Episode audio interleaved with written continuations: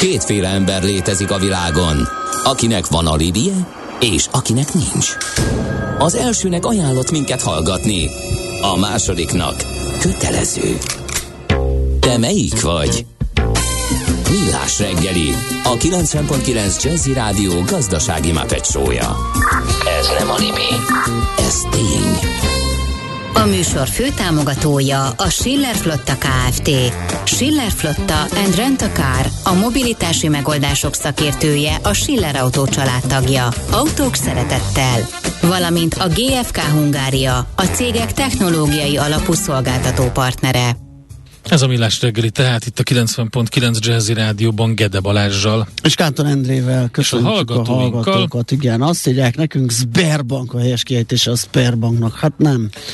S betű S van. betű, és utána írják a Cyril C. Igen, utána B betű jön, amit Sber. nehéz kimondani az öngészsége Néha miatt. is lesz, igen. És ezért egy kicsit átalakul. Ha, hangzástanról van igen, szó. ez meg Z, ott összekeveredik, az nem baj. A, ami nem, az a Sberbank. Igen, hát az nem jó, mert az teljesen más.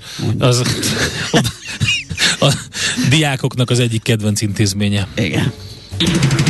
Budapest legfrissebb közlekedési hírei, itt a 90.9 jazz Baleset van a Bécsi úton kifelé, a Vörösvári után a külső sávot foglalja el a sérült gépjármű, és a Könyves Kálmán körúton az Árpád híd felé a Remíz utca előtt a külső sávban vesztegelnek a sérült gépjárművek, tehát itt biztos, hogy nehéz közlekedni Budapesten. A lehetetlent kizártuk. Ami marad, az az igazság, akármilyen valószínűtlen legyen is. Millás reggeli. A Millás reggeli szakmai együttműködő partnere az EMAG webshop áruházak és marketplace üzemeltetője, az Extreme Digital EMAG Kft. Mitrovics Miklós történész, a Nemzeti Közszolgálati Egyetem Közép-Európa Kutatóintézetének tudományos főmunkatársa, illetve az Ötvös Lóránt Kutatói Hálózat Történettudományi Intézetének munkatársa van itt velünk a vonalban. Jó reggelt kívánunk! Jó reggelt kívánok! Jó reggelt! Az orosz-ukrán háború kapcsán sok mindenről szeretnénk beszélgetni, hát reméljük, hogy időnkbe belefér minden. Egy picit kezdjük azokkal a történelmi kontextusok, vagy azzal a történelmi kontextussal, amivel kapcsolatban nagyon sokat lehetett hallani, látni, olvasni, mint kiváltó ok, mint, mint alkalom arra, hogy, hogy ezt az országot lényegében megtámadják és megpróbálják beolvasztani Oroszországba. Igen, hát azért kell a történelmi előzményekkel foglalkozni, mert maga Vladimir Putyin több beszédében is arra hivatkozott, hogy egyrészt arra, hogy az ukránok ugye egy nép az oroszokkal, tehát testvérnépek, másrészt pedig arra, hogy volt egy ősi szláv állam, egy a keleti szlávok közös állama, a kievi rusz, Uh-huh. Ezt a hallgatók kedvéért mondom, hogy ez 882-től 1240-ig tartott, tehát kicsit előbb kezdődött, mint a magyar honfoglalás, és, nagyjából, és pontosan a, a magyar történelmből is ismert tatárjárással uh-huh. ért véget, ami szétzúzta ezt a decentralizált részfejedelmekből álló államot. Na most, ha ebből indulunk ki, akkor ugye azt, azt feltételezzük, hogy ilyen ősi történelmi jogon jön be az orosz haderő a mai Ukrajna területére, vagyis vissza szeretné szerezni azt a területet, amelyet a, az egykori kievi rusz e, birtokolt. Na most a probléma e, ezzel az, hogy a kievi rusz az nem azon, az, azon a területen helyezkedett el, ahol jelen pillanatban az orosz katonák hadműveleteket folytatnak, sőt, hát igazából úgy látszik, hogy még egyelőre nem is léptek az egykori kievi rusz területére, most persze leszámítva Kievet, nagyon, ugyanis hát lényegében ugye a Nyeper folyóig látszik, hogy, hogy el szeretnének menni, valószínűleg ez a katonai stratégia, de ez a terület, ez nem a kievi ruszé volt, itt, itt a Nyeperen túl, Nyepertől keletre lényegében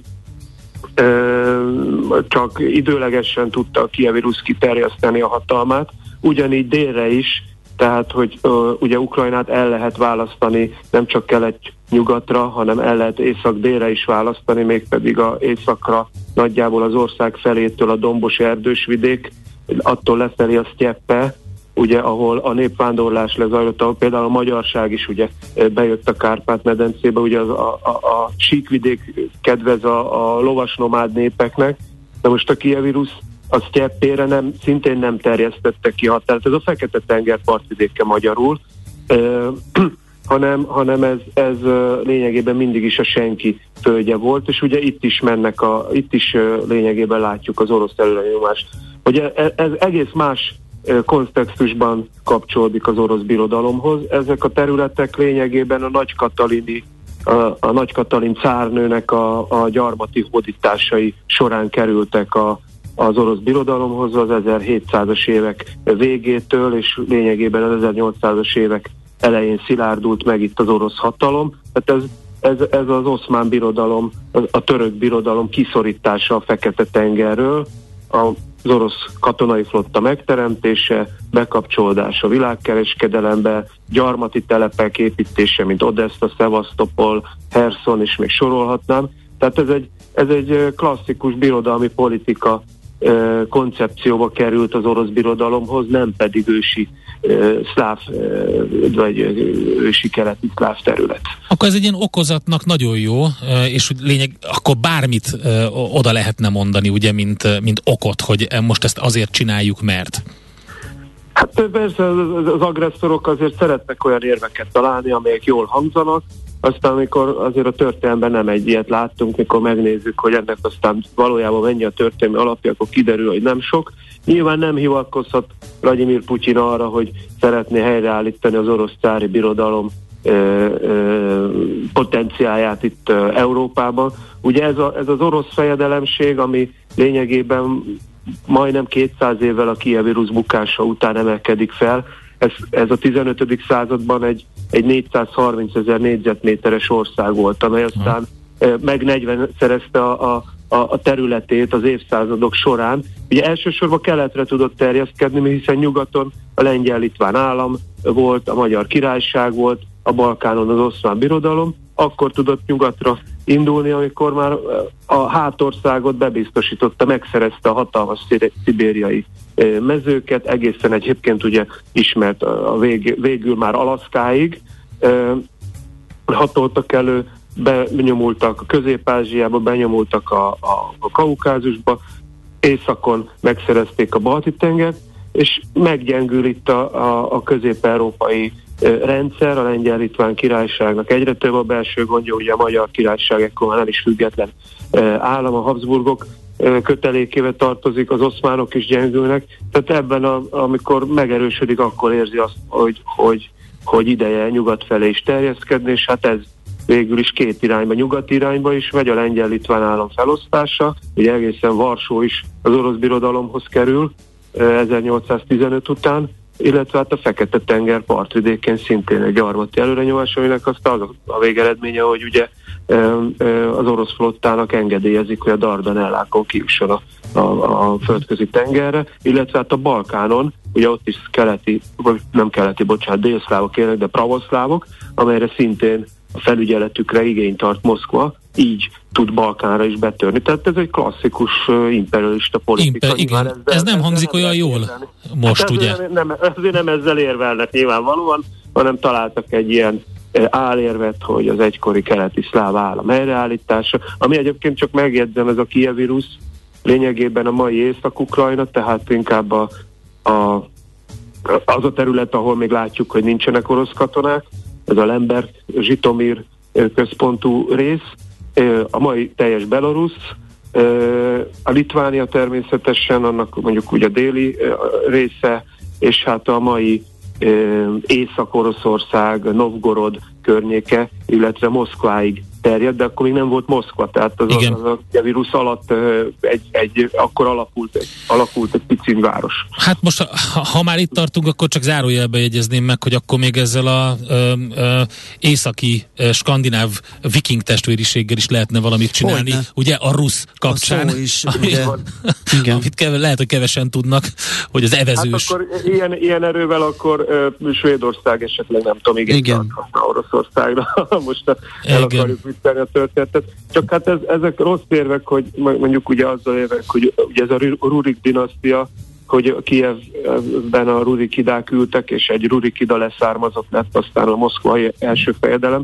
Csak hát ez, ez nem jogfolytonosság, hiszen mondjuk Habsburgok is ültek a Madridban a spanyol trónon, tehát most ennyire nem mondjuk azt, hogy, hogy Spanyolország jogutódja a Habsburg birodalomnak, vagy, vagy mondjuk... Hát vagy harcoltak Mexikóban, ugye, annak vagy idején. Mexikóban, Igen. vagy magyar, magyar trónon ültek Habsburgok, akkor most, Habsburg, most Ausztria ilyen érvel el, el akarná foglalni Magyarországot, vagy Anzsuk ültek a magyar trónon, és lehetne sorolni a végtelenségig. E, ez, ez az, hogy a dinasztiák hol ültek, ennek igazából semmi köze nincs a modern állami jogfolytonosságokkal. Igen, akkor beszéljünk egy picit az etnikai ö, dolgokról. Ugye nagyon sokan ö, emlegetik azt, hogy hát végül is ezek oroszok, ezek az emberek. Van az a szó is, hogy mit kevésbé használunk, hogy kisorosz. Ugye a fehér oroszt ismerjük talán, a kisoroszt kevésbé, ö, de hogy, hogy hát ezek orosz anyanyelvű emberek, és hát akkor ők oda szeretnének tartozni, orosz országhoz, mint érv hangzik el.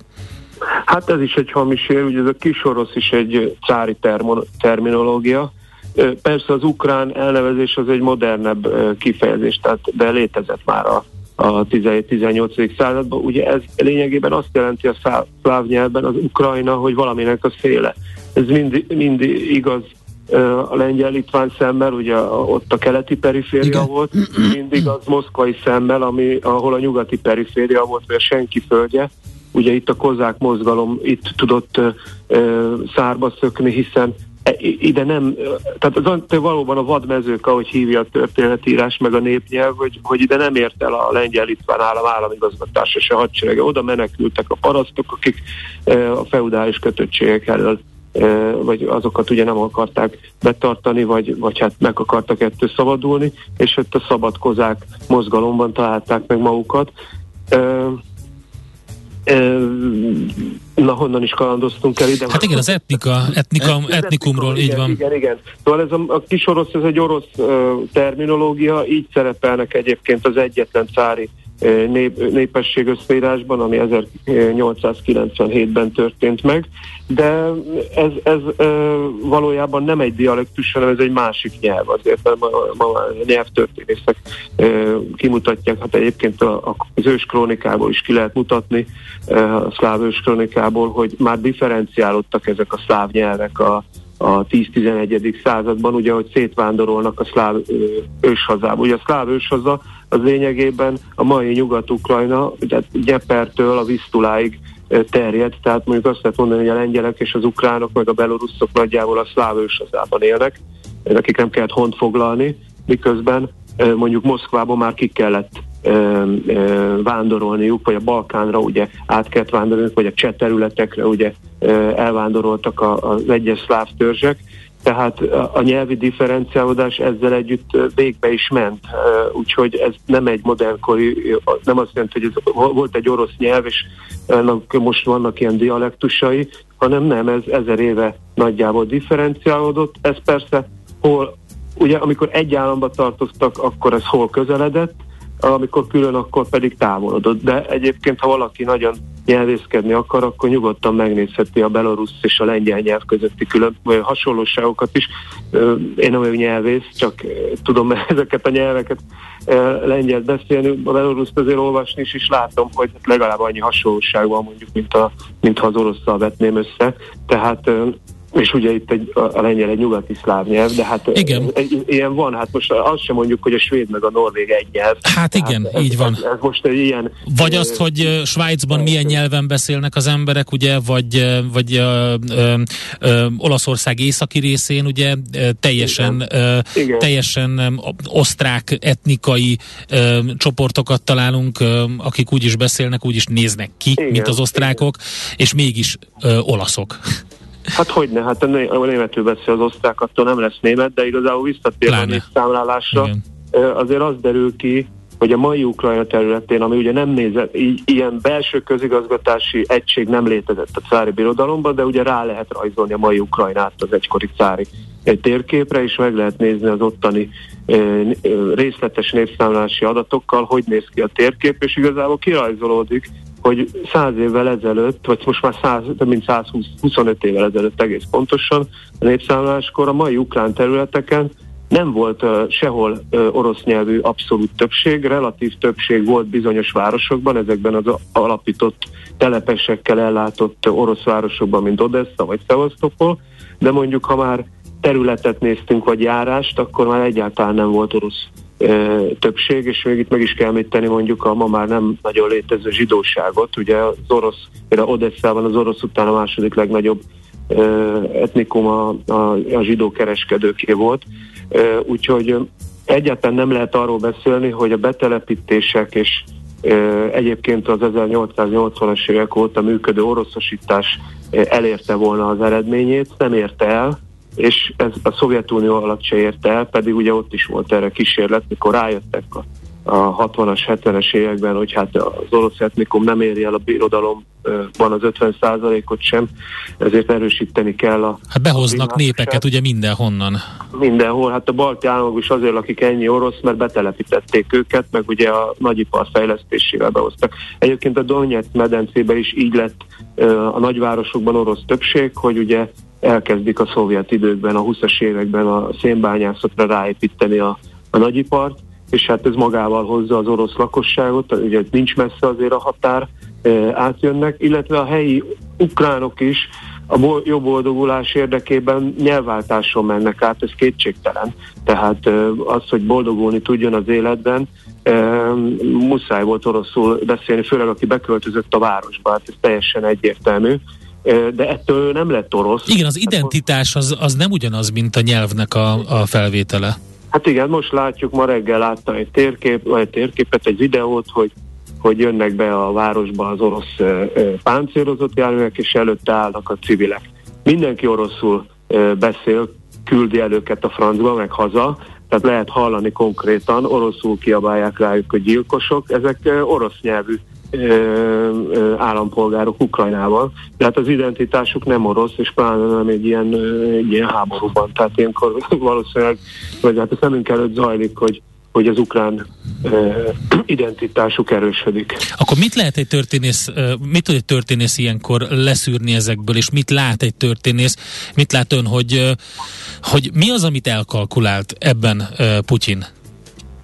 Hát elkalkulálta, hogy elhitte ezt az önmaga által kreált történelmi eszmefuttatást, mondhatnám történelmi hamisítást, amit itt az el, egyébként ez nem friss, az elmúlt három-négy évben Putyin rendszeresen tartott nagy történelmi előadásokat, meglehetősen nagyvonalúan kezelve a, az ukrán, vagy akár a belorusz identitást, a belorusz-ukrán történelmet, azt hiszem elhitte ő azt, hogy, hogy ha, ha legalábbis a keleti területekre bevonul, akkor ők ott ö, szeretettel ö, fogják várni, hiszen ö, elhitte a saját maga által kreált propagandát, hogy a kievi kormány az lényegében elnyomja az itt élő oroszokat, és hát alig várja ez a népesség, hogy, hogy felszabadítsa őket. Ez ugye ezt elszámolt, ez nem történt meg, ráadásul inkább az történik, ami a történelembe szokott, hogy hogy idegen támadás esetén ugye mindenki hazafivá válik, elmúlnak a különböző ellentétek. Egy másik példát, Lengyelország azért lett valaha teljesen katolikus, és született meg a, a kilengyel katolikus szlogen, pedig elég reformált volt a lengyel nemesség is, ugyanakkor, mint a magyar, mert keletről a, a pravoszlávok, északról, nyugatról a protestánsok, délről a muszlimok támadták az országot, mindenki visszakatolizált egy rövid pillanat alatt, és uh-huh. azóta is tart. Tehát megszületett a lengyel katolikus nemzet. Ugyanígy most úgy tűnik, hogy függetlenül attól, hogy kimnek mi a beszélt nyelve, orosz vagy ukrán, megszületik az ukrán ö, nemzet, amely, amely meg akarja védeni jelenlegi Ukrajnát. Aha. Tehát ez, ez nagyon elszámolta az orosz vezetés, és ebből adódik minden más. Tehát ha ez nincsen, ez az ukrán ellenállás, akkor azt gondolom nincsenek nyugati szankciók. Illetve párhuzamosan ugye az ukrán ellenállás, és hát az orosz katonáknak sem nagyon ment át ez a történet, hogy most az ukrán nácikra hát vadászanak. Tehát, látja, hogy, tehát, igen, ő is azt látja, hogy egy, egy saját nyelvén pontosan, hozzábeszélő ember mond tehát a, tehát a belső morális nagyon ö, gyenge lábakon áll. Hát így van, így van, pedig azért Oroszországban megy az indoktrináció most már évtizedek uh-huh. óta, de hát azért látjuk, hogy az orosz hadseregbe besorozott szerencsétlen fiatal katonák a birodalom minden részéről, még azt sem, azért látunk olyanokat is, akik ránézésre nem orosz etnikumok, ugye hát Oroszország egy több nemzetiségű állam, ahol közel 20%-a nem orosz. Ne felejtsük el, hogy van egy közel két milliós ukránság is az orosz föderációban. Halljuk azt is, hogy a tisztikar, orosz tisztikarban jelentős számú ukrán van. Tehát ezeken a nemzetiségeken biztos, hogy nem ment keresztül ez a nagy orosz elképzelés. Úgyhogy nem, nem értik azt, hogy miért kell egy oroszul beszélő emberre lőniük, ez, ez egyértelműen látszik. Nem véletlen ez a sok tankelhagyás, meg átállás, Igen. meg feladás inkább. Meg direkt kilőtt benzin tank a járműbe, meg, meg ilyenek. Igen, uh-huh. meg, meg hogy, hogy azt mondják, hogy csak azért körözünk a város körül, hogy kifogjon a benzinünk, ja. és, és itt kelljen hagyni a tankot. Jó, ezek nem olyan tömegesek, tehát ettől még az orosz megnyeri ezt a háborút, csak mutatja azt, hogy mennyire nem egyértelmű a, a szituáció. Mi lehet a vége ennek, vagy, vagy hogyan fog ez működni? Hogyan lehet megtartani Ukrajnát, hogyha sikeres az orosz invázió? Mi történik a NATO-val, hogyha az a kiindulók, ugye, hogy a Szovjetunió szétesése után a Varsói Szerződés megszűnt, a NATO meg nem, sőt, elindult egy olyan bővítési folyamat útján, ami bekerítette Oroszországot. Hogy lesz ennek egyszer valamiféle vége vagy megoldása? Lehet-e ilyesmit látni? Hát, jósolgatni nem szeretnék, de azt, azt tettem mondani, hogy szerintem mit kellene csinálni. Az jó. az is valami. Én szerintem az ukrán-orosz tárgyalásoknak itt semmi értelme nincsen, ezt, nem, ezt kár is egyébként Aha. folytatgatni. Egyrészt alacsony politikai szinten zajlanak, itt a nemzetközi szervezeteknek kellene bekapcsolódni, mondjuk az ENSZ-nek, az Európai Uniónak, és mondjuk a Hágai Bíróságtól kezdve mindenkinek, és tárgyalóasztalhoz ültetni a feleket, és le, el tudnék képzelni olyan megoldást, hogy jó, demilitarizálják Ukrajnát, de mindkét részről. Tehát ö, ö, kössenek egy garanciát, hogy Ukrajnát nem támadhatja meg, nem sértheti meg Ukrajna határait egyik fél sem, de cserében Belarusban teljesen szabad választásokat kell tartani, és ugyanezek a biztonsági garanciák vonatkozzanak Belarusra is, és akkor dönthetnek a szuverén kormányok arról, hogy politikailag egyébként, vagy gazdaságilag hova szeretnének tartozni. Ez, szerintem ez az egyetlen út van, vagy, vagy a másik az atomháború, nem, nem nagyon látok más. Ez Putyin ebből nem tud kijönni ebből a háborúból. Ilyesmit érzékelek. Ön, önmaga győztessen. Igazából azt, azt hiányolom, hogy a, hogy a, a nemzet, nagy nemzetközi szervezetek egyelőre azon kívül, hogy szolidaritásról biztosítják az ukrán felet, nem tesznek lépéseket abba az irányba, hogy, hogy ez valahogy véget érjen, és hát minél később tesznek lépéseket, annál több vér fog elfolyni Kievben és más városokban, amit szerintem senki nem akar. Hát leszámítva úgy látom az agresszor félt felett, de, de ez, ez ilyen kétoldalú tárgyásokon ez nem fog megoldódni, hiszen láthatólag az ukránok egy centimétert sem, négyzet centimétert sem akarnak adni az oroszoknak, az oroszok pedig meg szeretnék buktatni a kievi kormányt, és odaültetni egy orosz barát kormányt, és valamilyen módon feldarabolni akár ilyen módon, ahogy mondtuk, hogy egy Dnyepertől uh-huh. kelette, meg a Fekete-tenger partja újra orosz legyen. Hát ez e, egyébként nem kell e, talán nagyon nagy fantázia ahhoz, hogy ez micsoda pénzügyi és anyagi áldozatokkal járna magára az orosz népre is, hiszen itt egy orosz ellenes társadalmat kell, még akkor is, ha orosz, oroszul beszélnek, de egy, egy orosz birodalom ellenes társadalmat kellene pacifikálni, ami hát nem, nem a most, most ugye azt mondjuk, hogy van 200-250 ezer orosz katona, hát ezt lehet, hogy három-négyszerezni kellene, hogyha tartósan békét uh-huh. akarnak teremteni ezen a területen. Tehát ezt a jelenlegi kivéreztetett orosz gazdaság biztos, hogy nem Igen. tudja, tudja megoldani. Úgyhogy, és azt a magas létszámot fenn is kéne tartani, mert ahogy, hát, ahogy igen, csökken, vagy... Hogy most vannak logisztikai igen, problémák, igen. akkor hogyan, hogyan, hogy ne lennének később. Uh-huh. És hát azt is, azt is előre lehet látni a történelmből, hogy egy megszállt társadalom azért a termelési produk- produktivitása is hát jóval alacsonyabb, mint amikor saját maguknak kell termelni, tehát nehéz elvárni a megszállt társadalomtól, hogy hogy, hogy Vigan és dalolva. Igen. Igen. Miklós, hát nagyon szépen köszönjük, elképesztő érdekes volt, és a történelmi kontextusok, etnikai hovatartozások nagyon fontosak voltak ebben. Hát reméljük, hogy valamivel jobb hangulatban beszélünk azért még, bár ugye a második verzió, amit említett, az egészen elborzasztó. Hát jó, az Igen. ne legyen természetesen. Így van, persze, nyilván Csak ne tudatá, legyen. Azért mondtam, hogy tudatában kellene Igen. lenni a világnak az, hogy mi a tét. Világos. Köszönjük még egyszer, szép napot kívánunk, jó munkát. Én is köszönöm. Viszontlátásra. Mitrovics Miklós történésszel a Nemzeti Közszolgálati Egyetem Közép-Európai Kutatóintézetének tudományos főmunkatársával, illetve az Ötvös Lorán Kutatói Hálózat Történelem-Tudományi Intézetének munkatársával beszélgettünk az orosz-ukrán helyzetről. Megjelent egy lemez uh, For Ukraine, For Ukraine címmel annó 2014 után, amiben több nemzetközi művészt kértek meg arra, hogy valamilyen dalt delegáljon. Gizmo Varias Walesben nevelkedett, de spanyol származású énekes következik. Aranyköpés a millás reggeliben. Mindenre van egy idézetünk. Ez megspórolja az eredeti gondolatokat. De nem mind arany, ami fényli. Lehet kedvező körülmények közt gyémánt is. Na kérem, egyik születésnaposunk uh, Csíkszent királyi és Krasznahorkai gróf Andrási Gyula, aki ezen a napon született. Uh, ja, nem ezen a napon született. Tényleg? 1823-ban? De hogy reggel beszéltünk róla, nem? Hát lehet, hogy beszéltünk róla, de március 8-án született. Atyavilág. Akkor ezt elnézte a szerkesztő úr. Igen. Valamit nagyon akarta, pedig erről mesél a múlt rovatunkban, annak idején beszéltem, és nem tudtam megfejteni, hogy vajon miért, ok, milyen okból beszéltünk uh, róla. Hát e, e, ezen okból. Jó, oké. Okay. Szóval... Uh... Mindegy, ő mondta, hogy... Február 18-án hunyt el, lehet, hogy az volt a, az apropó, nem tudom.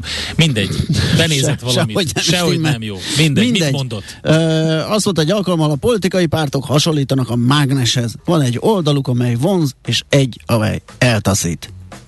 Hát jó, biztos mondott ennél sokkal jobbat is, de szerintem az, a szerkesztő úr uh, nem volt a topon, mert se nem Lapozzunk, ez valahogy. Ez igen. ilyen lett.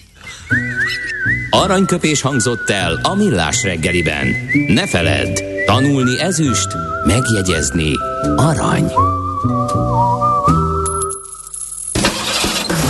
A műszer neked egy fal, a sebesség egy váltó, a garázs egy szentély. Zavar, ha valaki elbetűvel mondja a rükvercet. Mindent akarsz tudni az autóvilágából? Akkor neked való a millás reggeli autós rovata. Futómű Autóipari hírek, eladások, új modellek, autós élet. Kressz. Várkonyi Gábor autós szakértő, autóipari szakértő van itt velünk, Szevasz Gábor. Jó reggelt, sziasztok! Szia. Nem vagyok benne biztos, hogy überelni lehet ezt, a, Jó. ezt az aranyköpést. De, so, megpróbálom valahogy. De... Próbáljuk meg az autóipari részét összefoglalni ennek a háborúnak. A lehet hallani ugye a híreket, hogy nagyon sok alkatrészt gyártanak Ukrajnában, nagyon sok uh, probléma van az alkatrész ellátással, ez azt jelenti, hogy most már a Győri Audi is érintett, de a Volkswagen a érintett. valamint az autók Mindenki érintett. Aki Európában igen. bármit is termel, az gyakorlatilag kivétel nélkül érintett lesz ebben a problémában, méghozzá rettenetesen gyorsan, mert uh, Ukrajnában alapvetően a kábelkötegeket gyártják Aha. különböző beszállítók. Sok minden egyebet is, meg egyébként pont egy olvasomtól tudtam meg, hogy viszonylag nagy um, informatikai outsourcing működik ott arra felé. Tehát elég jó programozóik vannak, Aha. akik elég jó uh, munkákat tudnak csinálni az autóiparnak. Én azt hittem, hogy ez egy kicsit, kicsit kisebb része a, a a, az egésznek, de kiderült, hogy egy egészen komoly uh, méretű uh, programozói kör van ott arra felé, de ami ennél sajnos most sokkal inkább égető probléma, ez a kábelköteg és társai típusú probléma, amiről két dolgot kell tudni. Egyfelől azért Ukrajnában gyártják ezeket, mert a kézi munka aránya a kábelköteg gyártásnak viszonylag magas. Aha. 30% körüli a az értékláncban, és ott hát értelemszerűen az európai béreket nézve mégiscsak a legversenyképesebb módon lehet termelni. Azt még nehéz automatizálni, hogy melyik szál hova, hogy legyen kötegelve. Tehát és nem e- nagyon tudsz belőle raktárkészletet felhalmozni, mert a jelenlegi uh, tudásunk és a jelenlegi technológia mellett az a helyzet, hogy viszonylag egyedi mindegyik viszonylag egyedi. Igen, Tehát, igen. hogy nem tudsz legyártani előre százer darabot, azt elrakni, és akkor majd addig futtatjuk a gyárat, ameddig megy, hanem igen. Ez, a, ez a hiány az annyira akut módon jelentkezik, hogy gyakorlatilag már leálltak, illetve leállni készülnek számos gyárban a termeléssel, Európában.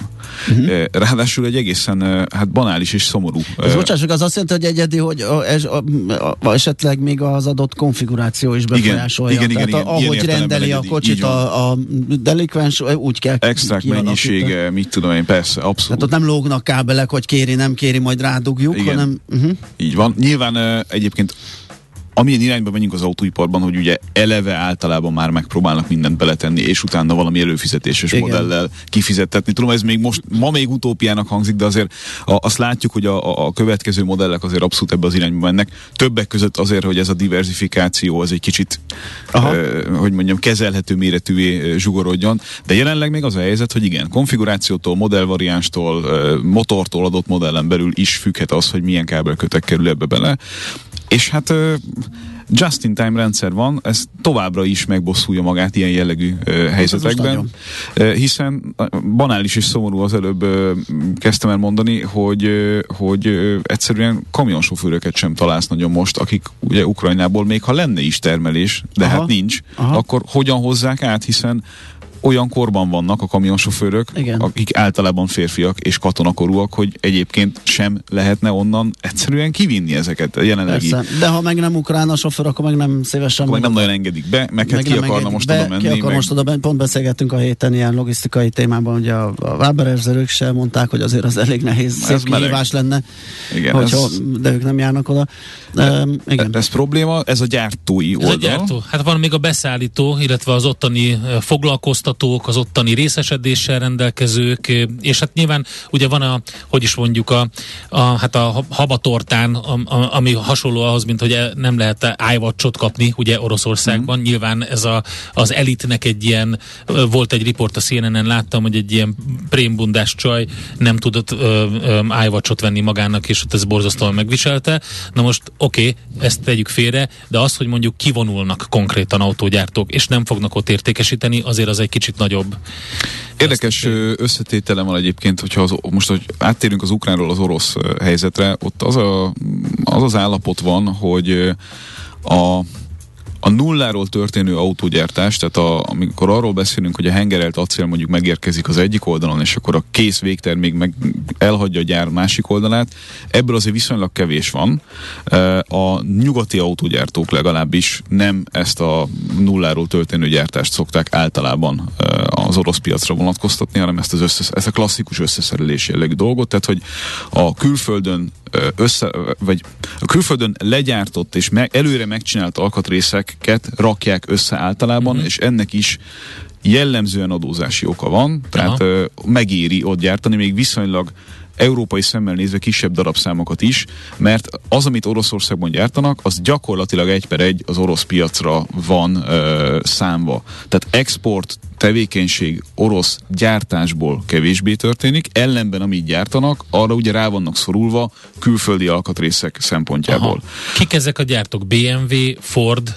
Ford már, Ford az viszonylag sokáig volt, hogyha néztek uh, ilyen filmeket, amikben mondjuk orosz rendőrök vannak, Ford Focus szedán jellegű rendőrautók szoktak gyakran lenni. Aha, tényleg. Mert hogy ugye Szent Pétervár környékén volt egy olyan Fordjár, amit azóta már felszámoltak, mert egyszerűen nem jött ki a business kész, amennyire ezt olvasni lehetett. Valami oknál fogva viszont a koreaiak nagyon erősek uh-huh. ott, akár helyi gyártásban, és egyébként Skodát is gyártanak helyi gyártásban, például Ukrajnába is. Tehát különböző kisebb-nagyobb volumenű autógyártók, néha a helyi partnerrel, néha külön, de ilyen, ilyen nyílik egy biznisz lehetőség, egy üzleti valami, és akkor rövidebb távon is, kisebb darabszámokat is gyártva, amikor úgy jön ki az adózási vagy egyéb környezet, akkor, akkor így bele, belefogogatnak ezekbe a dolgokba.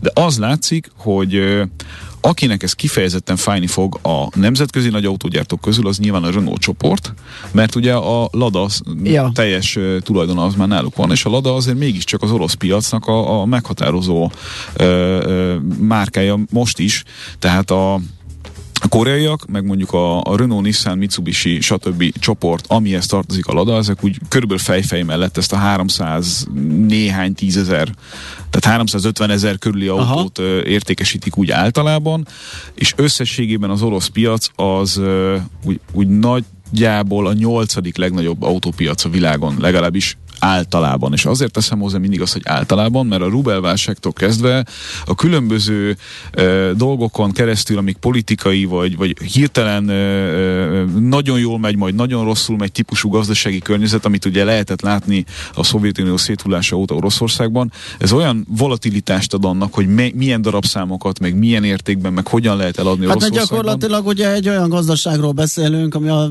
Szovjetunió szétesés óta nagyon nem tett azért, hogy egy struktúrát hát és egy komoly Rubel, gazdaság legyen, Rubel... tehát ahogy az olajár vagy a gázár változik, tehát Igen, ha magasan van, akkor viszonylag jól megy nekik, jól így van, nekik, meg van vásárlóerő. Jól megy, csak Igen. hogyha a rubelnek az értékét nézed a dollárhoz mérve, akkor ott azért egy elég komoly devalváció volt Aha. folyamatosan. Tehát Igen. ugye emlékszünk ilyen 28-30-as rubelre, most mennyi van? Most 140, vagy nem a tudom. A dollár rubel? Hát, hát valami, jó, nézve meg létszer. Szóval igen, tehát ez befolyásolja azt, hogy, hogy a, a gyártás értéke az, az, az, az hogy áll. Mennyire megy, így Mennyire van. megy, így van. Teherautók, 110 most, oké. Okay. Teherautókat, meg könnyű haszongépjárműveket is viszonylag sokat gyártanak egyébként. Két hete még 77 volt. Uh-huh. Hát igen, igen, ugye van az a 50 centes né- mém, igen. azt biztos láttátok, hogy vagy ahogy mi hívjuk, és akkor mondják, hogy hány rubel éppen a napi folyam a 50 cent. Igen.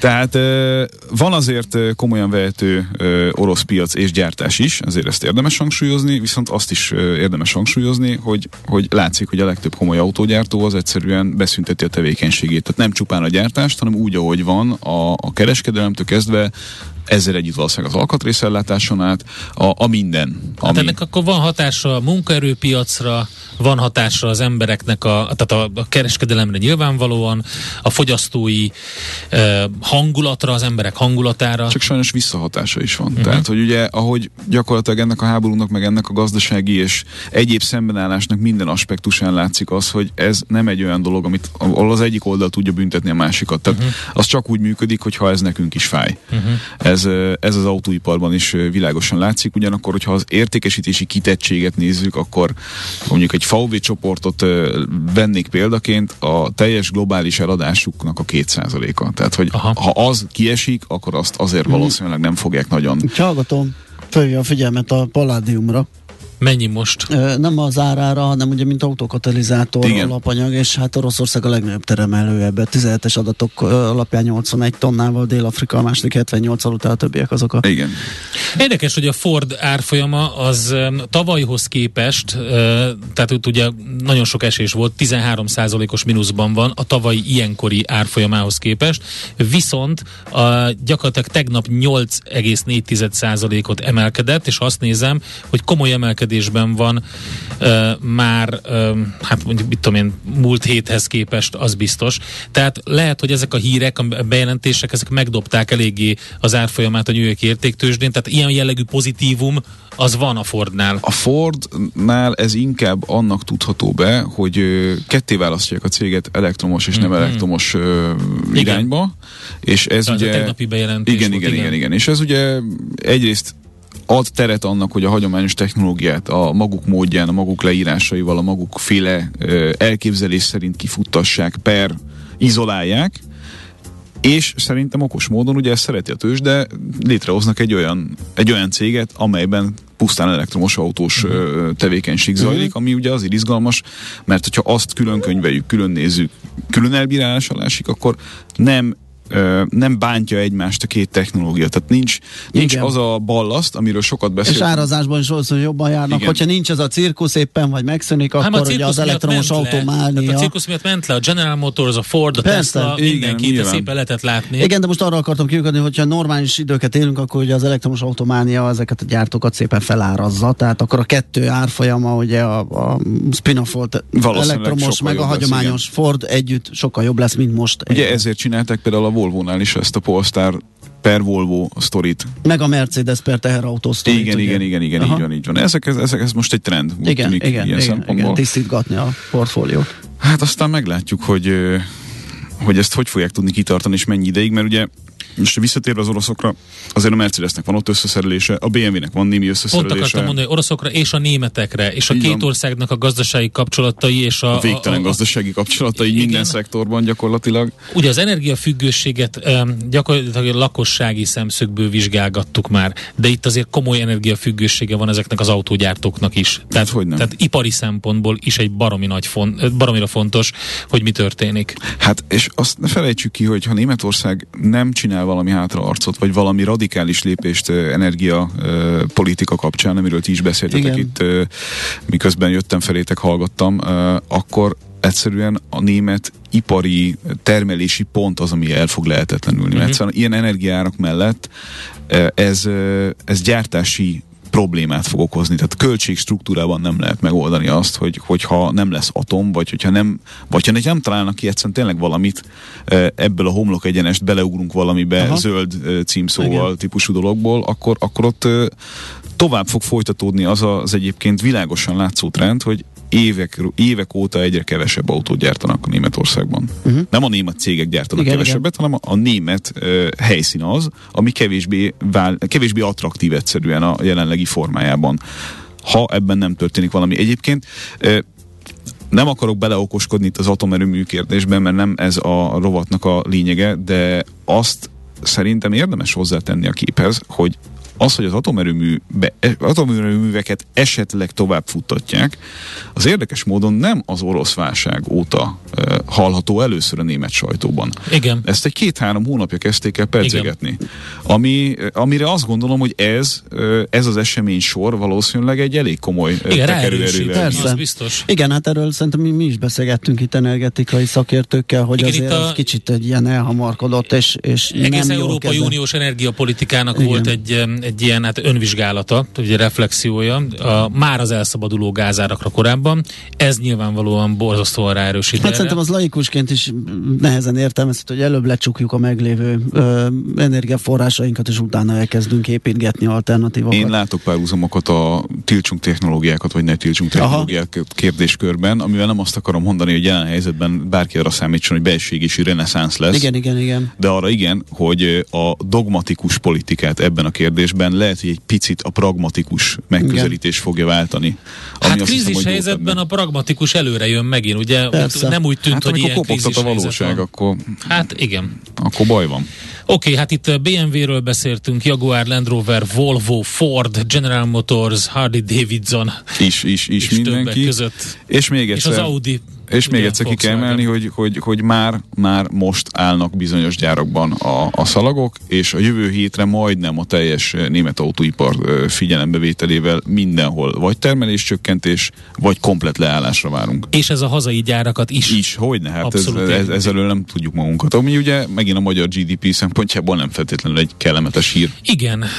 Na, hát Frész Ferencén utánad, de most te hoztad a, te is hoztad a, a Mindenki hoz egy kicsit, igen. igen. Igen, sajnos ebben a helyzetben mindenkihoz egy kicsit. Nehéz most jó hírekkel Köszönjük szépen. ebben a helyzetben. Köszönjük, hogy itt jártál nálunk. Szép, Szép napot. napot. Sziasztok. Várkonyi Gábor autóipari szakértő volt itt velünk. Most lefarkolunk, de jövő héten megint indexelünk és kanyarodunk, előzünk és tolatunk a Millás reggeli autós rovatában. Futómű a világ négy keréken. Schmidt Andi a legfrissebb hírekkel, információkkal, utána egy haditudósítás a kibertérből, illetve inkább egy ilyen helyzet összefoglaló. Borzasztó sok dolog történt, megpróbáljuk értetően elmagyarázni, hogy mi történik. Ugye itt az orosz-ukrán háború kapcsán történtek először olyan hibrid hadviselési uh, dolgok, amiket nyomon is lehetett követni, és lehet látni. Mindenki az azt mondja, hogy ez az első, és mi van amikor, azzal, amikor a palesztinokat kilőtték azon a bugvizét, uh, hacker központból? Van, vannak már ilyenek, de A, az első abból a szempontból, hogy például a, a, a Sberbanknak a, a megrogyasztása uh-huh. a, az egyértelmű hibrid hadviselési uh-huh. technikáknak az, ez egyik eredménye. Tehát amikor kompromitálták a rendszereket, ott lehetett látni, hogy elindult a mélyrepülés, uh-huh. és az, hogy a szankciók mit okoztak, az már csak egy hozzávetőleges plusz hatás volt. Uh-huh. De mindezt majd elmondja a szakértő. Persze. Tehát jön Frész Ferenc ide a stúdióba, a Cyber Services ZRT elnök vezérigazgatója, hogy mi történik a kibertérben, miért fontos, miért mértföldkő ez a hibrid hadviselésben, erről fogunk beszélgetni vele Schmidt Andi hírei után. Műsorunkban termék megjelenítést hallhattak. Nézz is! Ne csak hallgass! millásreggeli.hu